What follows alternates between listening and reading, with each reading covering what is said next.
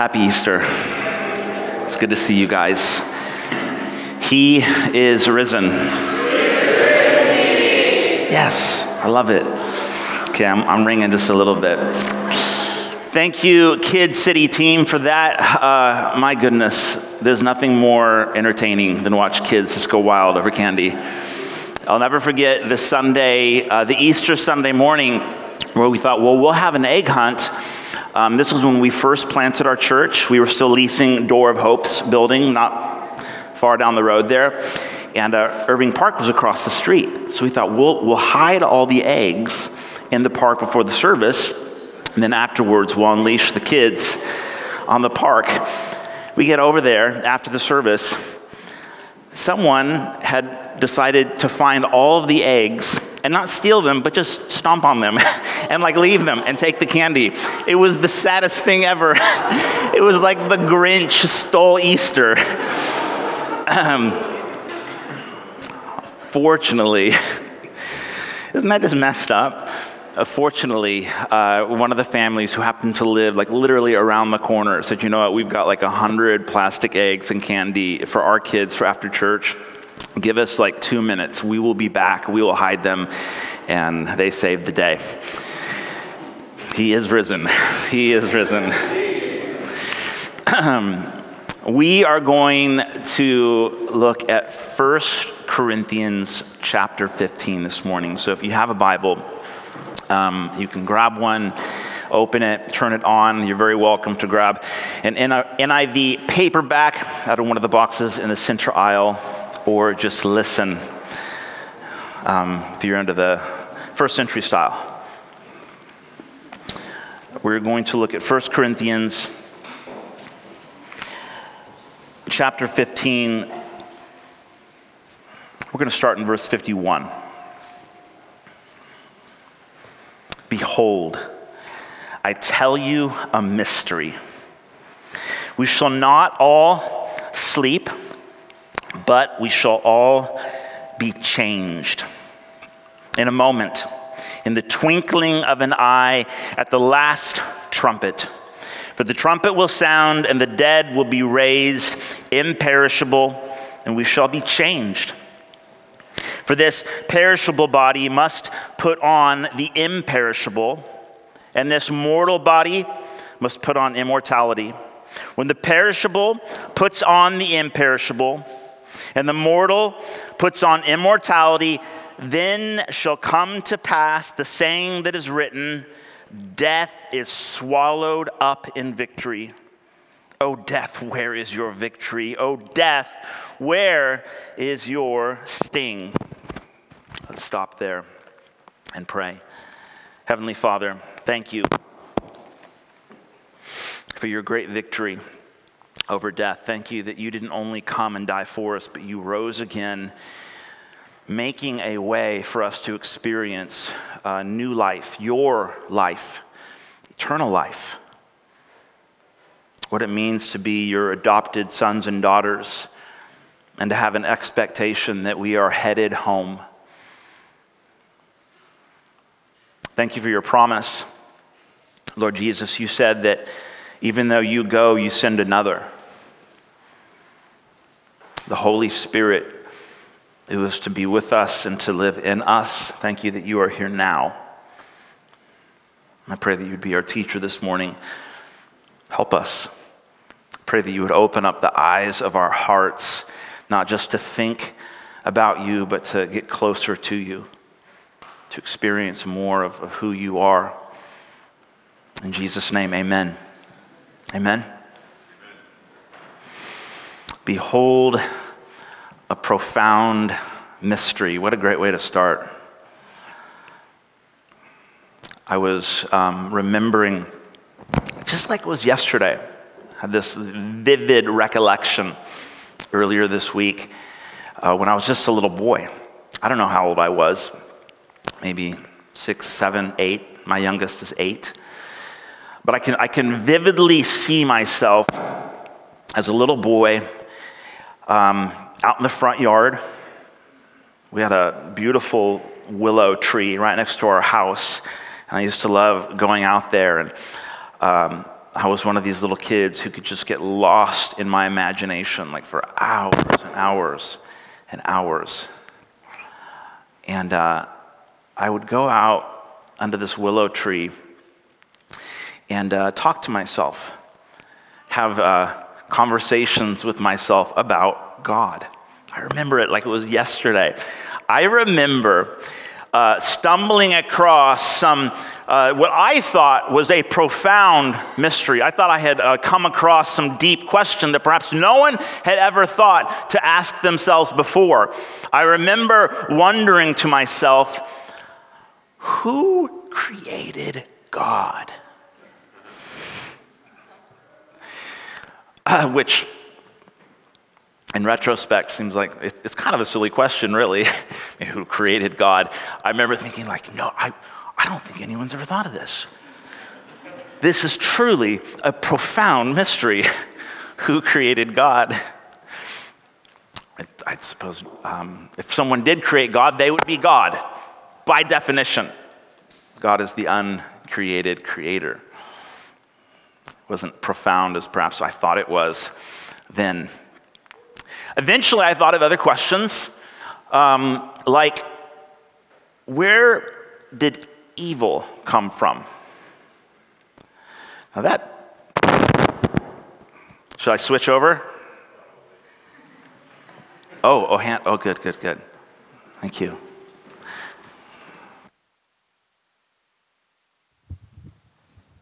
Cool. Hello, hello. Okay, cool. Thank you. Where did evil come from? Now, this, this is truly a profound mystery. You know what I, dis- I have discovered about evil? Of course, tomes have been written on the subject of God and evil. Um, what, what do we do with the idea of a good and all good and all powerful God who allows um, injustice? Evil to go on unchecked, so it would seem, in, in our world? This is, this is a deep question. It's a difficult question. If God is truly as good and as powerful as he claims to be, then, then why does evil continue to run rampant in our world? You know what I eventually discovered? The Bible doesn't seem terribly interested in giving us a thorough explanation of where evil comes from. Some of you may, may, be a little uncomfortable with that.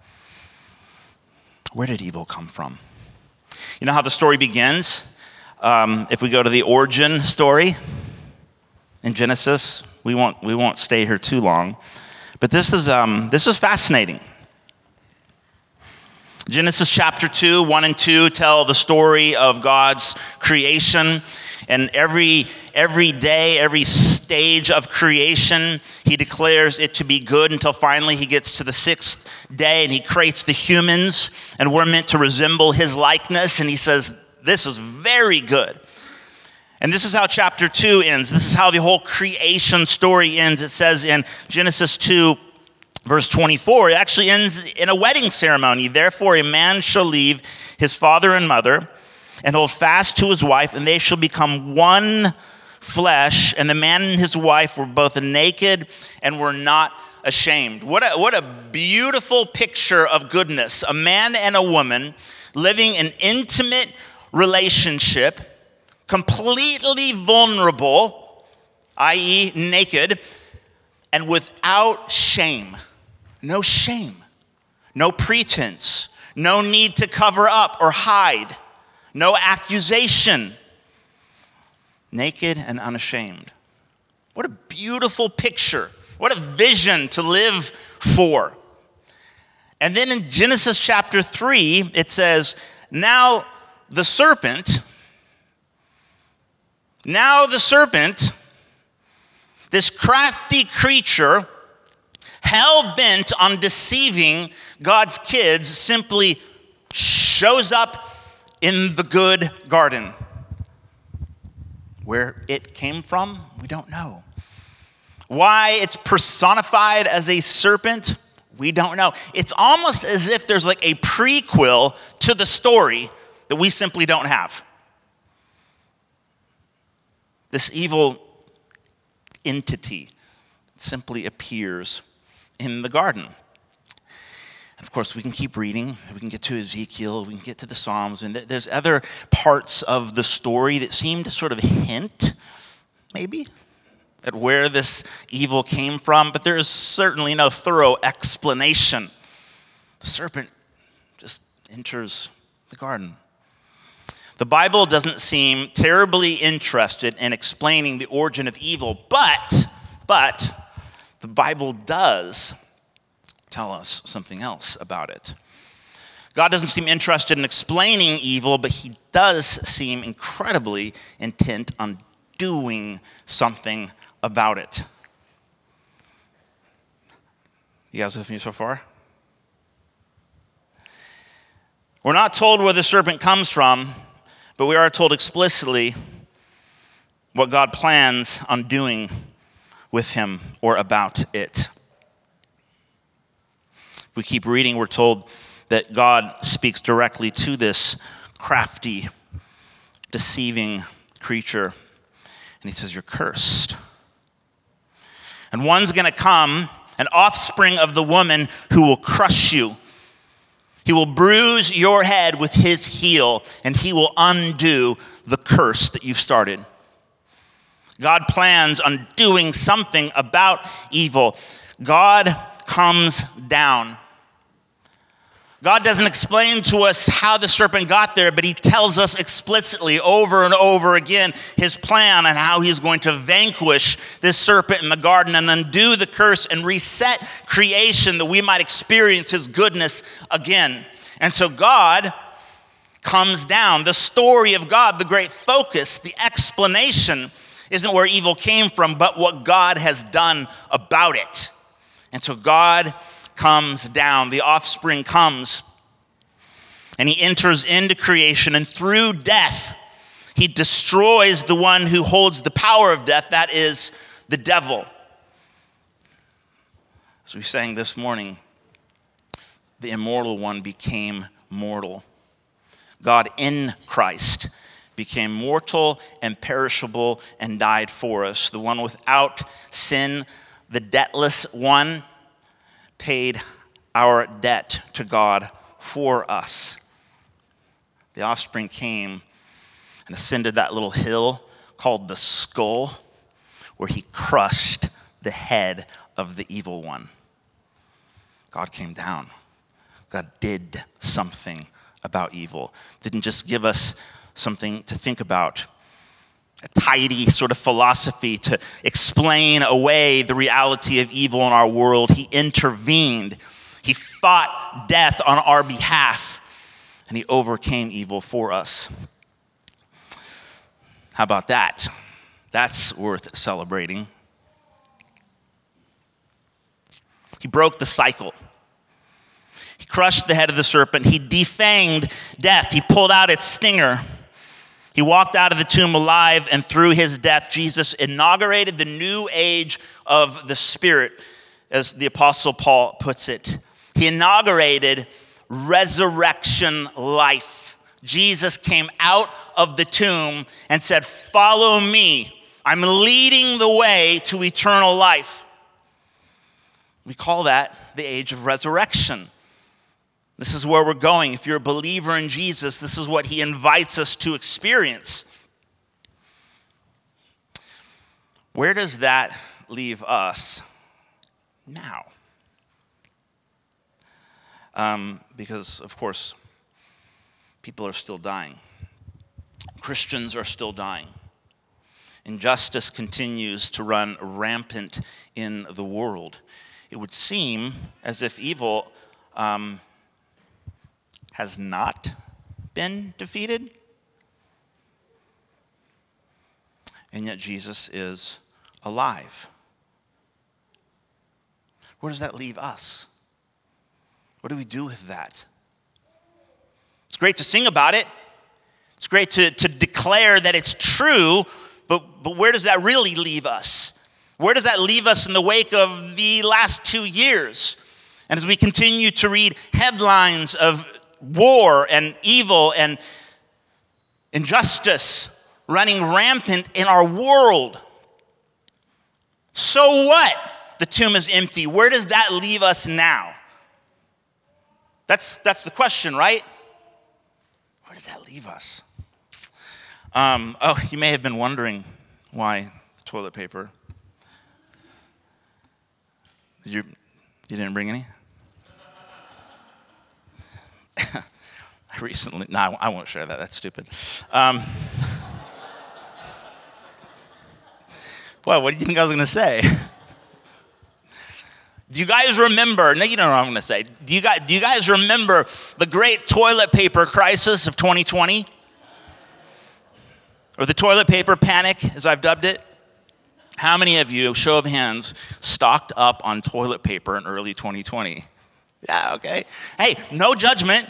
No judgment. I, rem- I actually had a couple of you in here like drop off toilet paper on my front porch. I'm like, thank God we were, we were down to our last roll.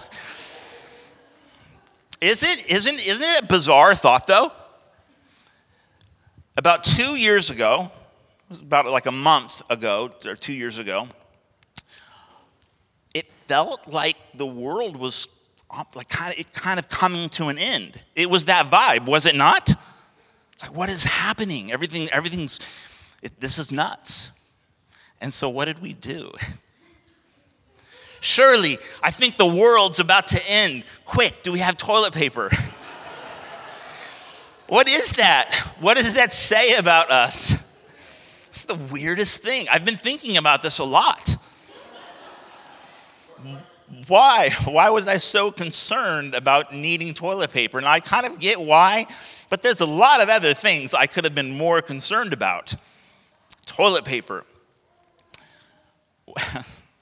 What happens? What happens? What happens when the toilet paper runs out? So I, don't want to. To be perfectly honest with you, I'm so tired of talking about like the drama of the last two years. It's like, oh, it's so boring. It's so old but it's, it's, it's become like a very real part of our life. We are, we are still living in the wake of these last two years. Uh, the turmoil, the, the strain that, that all of the circumstances have put on our relationships, our finances, our mental health, our communities and I don't think it's just going to go away now that the governor has told us we can take our masks off. Thank God, you know, we, we, can, we can do that. Some of you have masks on, that's, that's fine. Obviously, we, I think we've all moved on. we're, all, we're all okay with each other doing what we need to do. But just because it feels like we moved on doesn't mean there's still not a whole lot of healing that needs to take place. Personally, I've been thinking about relational healing um, some of my relationships over the last couple of years have taken on major, major strain. And so there's, there's work to be done. But I think about the ways that we panicked over the last couple of years and the things that we focused on and the, the, the issues or the, the stuff that we prioritized, perhaps some things over and above other. And it made me wonder, it's been making me wonder what what should we have been focusing on? What should we be focusing on now? What does the empty grave offer us as we continue to process through real pain and even death in our world? And is stocking up on toilet paper really the thing that's going to get us through whatever the next great crisis or issue or pain or death might be in our lives? What happens when the toilet paper runs out?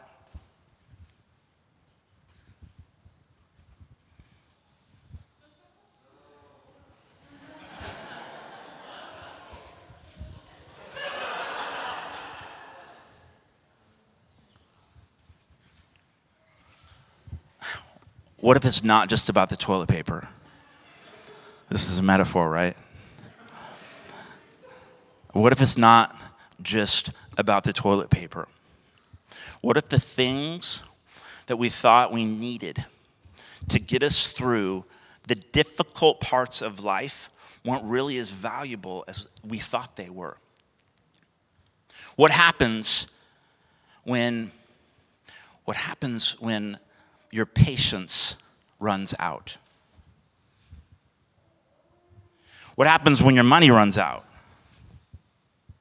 What happen, happens when you finally have to bury your grandparents, which I did last summer?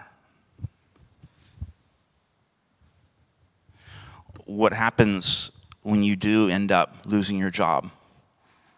And homelessness, all of a sudden, is no longer just this thing that happens to some people.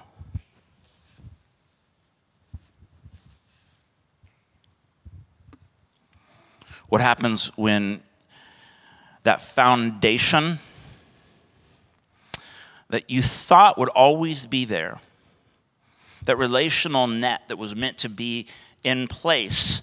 So if something really did happen, something unexpected and tragic in life, that family unit would still be there. They'd still be in place. What happens when your parents finally split? That one's going to take, take quite a toll.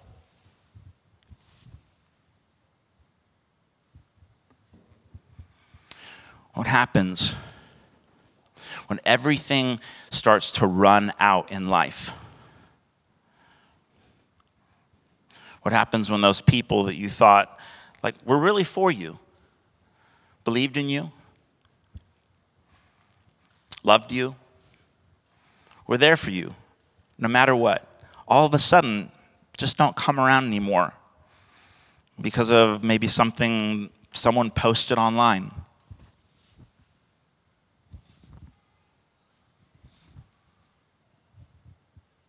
How does the empty tomb help us in the wake of real pain?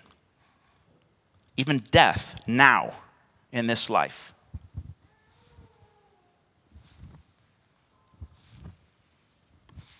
You know, I was wondering how long this would take me. I, I, thought this through, but I didn't actually practice.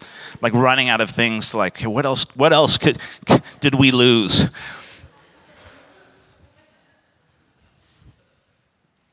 What happens? Here's one. This past year, um, my marriage, it we we we've had like ups and downs, a lot of amazing ups, some pretty serious downs. This past year was maybe one of the hardest years ever. Of course, of course, it was my fault. It's always my fault. Always my fault.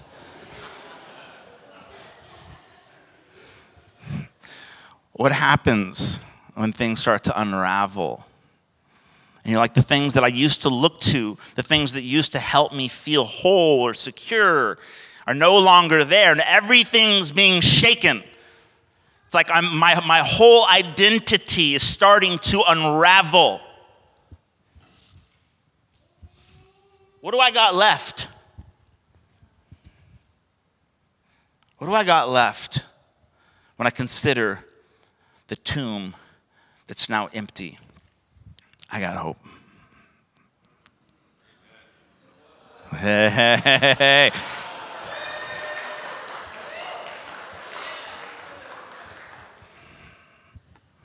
I got hope. What do Christians have when everything we once clung to in this world gets taken away from us? What does the empty tomb mean for me when it feels like everything else has run out? It means I have hope. That's what the resurrection means for us today, now.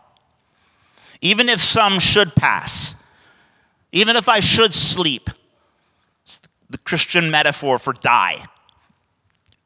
Even if everything that I desire to enjoy in this life should be taken away from me, the one thing that remains, the one thing that cannot be taken from me is hope because Jesus is alive. Jesus has conquered death. The tomb is still empty. I've been there, I saw it. Not really. I went to the tourist tomb in Jerusalem. Probably not the real one, but that one was empty, I guarantee you. Jesus is alive, which means when everything else, or if everything else is taken away from me, the one thing I still have and will always have is hope. Hope in this life. And guys, let me tell you something. When it feels like the world is falling apart, when everything's unraveling around me, toilet paper is, is nice, it's convenient, it's good to have. But if I lose hope, I've got nothing left, nothing to hold on to, nothing to keep fighting for in this life or eternity for that matter. The last two years, we've all had to grapple with where we get our hope. Where does your hope come from? Because this is not just a sort of Christianism. This isn't just a religious thing. This is, this is as, as real and as necessary as air. Every human being needs hope. To whom do you look to for your hope in this life? Without hope, without hope, we will give up fighting. Without hope, we'll leave. Without hope, we'll walk away. Without hope, we'll stop praying. Without hope, we'll look for ways to escape. Without hope, we'll stop dreaming. Without hope, we'll throw it away. Without hope, Shirley and I would have called it quits, maybe. Probably not this year, probably like a decade ago. Without hope, there's nothing worth suffering for. Without hope, there's no reason to endure it any longer. What's the point if I'm just delaying the inevitable? Why keep on torturing myself without hope? But with hope, with hope, now let's bring it around. With hope, I have a reason to keep fighting. Not even the threat of death can keep me down. Because if Jesus conquered death, then no matter what happens, death doesn't get the last word in this life. No matter how far gone it looks, no matter how bad it gets, no matter what's going on, even if I should face death, that's not the end because Jesus has defanged the enemy. He's conquered death. He's walked out of the grave. Even death itself doesn't get the final word anymore. I have a reason to keep fighting. I have a reason to keep dreaming. I don't have to run away. I don't have to sedate myself. I don't have to simply try to go to sleep and pretend like everything's all right or it's somehow going to magically work out. I don't have to take my own life. If Jesus conquered death, then there's still hope. Because what can, can compete with death if not new life? you know what it reminds me of? I was, preachers are always trying to find the good illustration. Um, pro tip just read a lot of Tolkien. That's all you have to do. Got that from my wife. You guys remember, maybe you've read the books, maybe you've seen the movie, but you remember that epic scene in Helm's Deep? And they're kind of making their last stand. And all of the orcs and the Uruk-hai have finally broken through. They've breached the wall. They didn't see it coming, but they've broken through and they've, they've surrounded uh, Aragorn and the king and all of the, the soldiers. And uh, they're about to give up until Theoden makes this speech. He says, The end will not be long, said the king. But I will not end here, taken like an old badger in a trap. Snowmane and Hasufel and the horses of my guard are in the inner court. When dawn comes, I will bid men sound helm's horn, and I will ride forth. Will you ride with me then, son of Arathorn? Maybe we shall cleave a road or make such an end as will be worth a song, if any be left to sing of us hereafter. I will ride with you, said Aragorn. And then Gimli makes a beeline for the horn and he grabs a hold of this and, and he sounds the trumpet. And Aragorn and the king charge out into the orcs and they cleave away and they, they, the war horses trample down the enemy.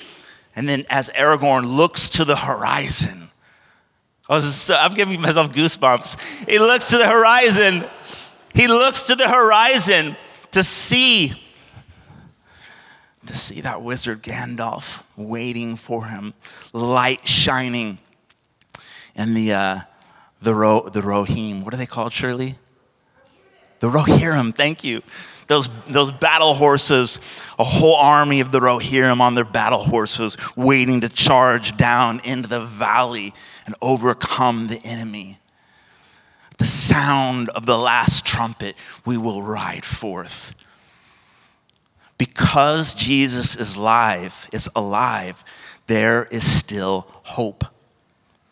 It doesn't matter how bad it looks, no matter how the enemies manage to infiltrate our lives or the world or our city or our families, our relationships, even our bodies. When the last horn sounds, the king rides out and he looks to the horizon and he says, Who's with me? Will you ride with me? as God breaks through, as light overcomes the darkness.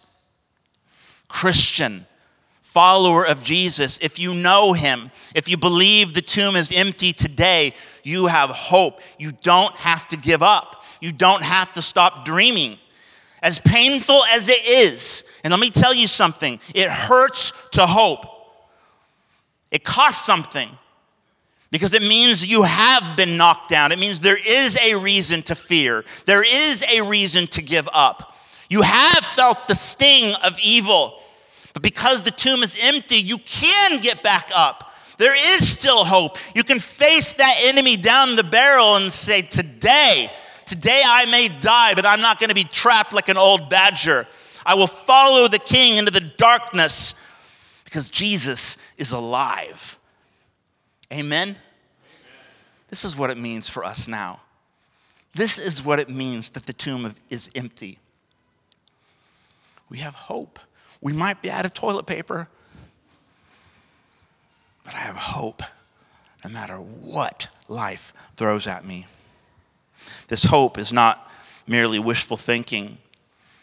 It's not a mere dose of optimism for the masses. This is the hope of battle worn fighters.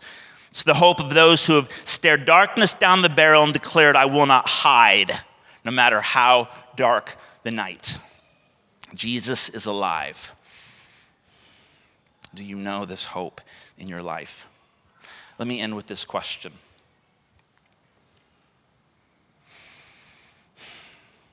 To whom do you look to find hope in this life? and it's a whom, I assure you. It's not a system, it's not a paycheck, it's a who. Always. Those systems are always connected to people, you know that, right? Someone's writing your paycheck, someone designed that policy. It's people. To whom do you look when you need hope in this life? There's a choice. You know, in the end of the gospel, according to Matthew, Matthew 28, um, we're told that the disciples discovered the empty tomb. Some worshiped Jesus and some doubted. Oh, I love the honesty of the Bible. When they saw that Jesus was alive, some worshiped him and others doubted. To whom will you look when you need hope in this life? Can be a difficult thing to believe that the man who claimed to be the Son of God, who predicted his death and resurrection, actually pulled it off. To believe in this miracle of resurrection life. If you've ever struggled to believe that, that the resurrection is more than just a spiritual metaphor, that Jesus actually came back to, to life, you are in good company. You are in, in fact, I would go even farther. You're not special. Sorry. People have always struggled to believe that Jesus could have actually done it. That the tomb is empty, our king is alive. I can't convince you to believe it. I could give you some good books. Wouldn't be a bad thing. Some great ones out there when you just consider the evidence that's been presented for the empty tomb. Like there's something there. There's a reason why Christianity just kind of like took off overnight. When the tomb is empty, people start to notice. But some doubted. The real question, you wrestle through that and deal with your own doubts and your mental hurdles and all the things that I've done and that everyone has to do, you still got to answer the question to whom will you look when you need hope in this life? You can hope in yourself, you can hope in, I, I don't know, sounds so cliche, but you can hope in a politician or not. You can hope in your family, probably a little bit better. You can hope in this king who conquered death, who charged the darkness and says, Who's with me? Will you ride? Hmm. I've chosen Jesus. Many of you have as well. I've chosen to believe. Oh, and to believe, it's a journey to be sure. Comes quite naturally for some, not so much for others. That's okay. But I want to ask you the question to whom do you look when you need hope in this life? Do you know the power of the resurrection? Have you experienced this hope? Are you trying to piece together some other kind of hope that's not super great because you still have to answer death in this life? Can I appeal to you? Trust Jesus. Do it now. Believe. You're going to have to believe someone. You're going to have to look to someone. Why not look to the one who laid his life down for you? Not out of obligation, but because he loves us. Because of his perfectly, his truly sacrificial death, because he was the sinless one who wasn't doing it to get something from us, but because he was sinless, death couldn't hold him down. He became sin on our behalf. He went into the grave and he left the curse in the ground. Can I invite the worship team to join me up front, please? Not only is he the one who conquered death, but he's the good king who loves us. Will you trust him? For some of you, um, and I'm, I'm ending, I'm ending. For some of you, it's going to mean figuring out some sort of a next step. You need hope. I don't need to convince you of that. That's a human thing. You need hope. What's been working for you thus far hasn't been working at all. And so now you need to make a decision. And I'm putting one before you. I'm, I'm appealing to you. You need to make a decision. And it's probably going to be more than just to like think about it, but to actually take some sort of a step. Maybe acknowledge where, look, I, I've tried to find hope in other ways. And I've sort of kept Jesus at a distance. I've put him on a shelf. But perhaps I need to, to make a quality decision and figure out who am I going to find hope in? Will it be Jesus or not? Will it be something else? Will I simply continue to try and escape the reality of this world? Will I look for a way to sedate myself? Or will I dare to trust, to believe, to dream, to fight, to pray, to believe again? And say, Jesus, you're the one who conquered death. If, if, if, if you are alive, I trust you. Lord Jesus, help me. Lead on. And then you lock arms with someone and says, Man, I've made this crazy decision to trust Jesus. I think, I think he might have the hope I'm looking for. And you lock arms with another brother or sister or someone who's like you're sitting next to you in a pew. So like, I want to do this. I want to experience this hope. You're gonna need some people. You're gonna need a community. You're gonna need someone who can help you process through some of the difficult mind hurdles that we're all wrestling with. Someone to help us actually walk out hope, not just in theory, but in real life terms. What would it look like to hope again for this relationship that I thought for sure was dead, buried, decaying, rotting, smelling in the ground? What would it look like to hope for this relationship again? What would it look like to hope for my future again? For the, for the restoration of my family again? What would it look like to hope for our city again? The city that's buried in trash. I was driving here last night, and once again, there was a violent, destructive mob blocking MLK, all in black, tagging everything along the way. You may have noticed ACAB, ACAB, ACAB, ACAB. And I get it, there's a whole political thing. It's not a, a simple thing by any means. But where are you going for hope? To whom will you look to for hope? If Jesus is alive, there's still hope for our city. You don't have to move to Montana. God bless Montana. Or whatever city or state or place people are escaping to. We can hope for our city.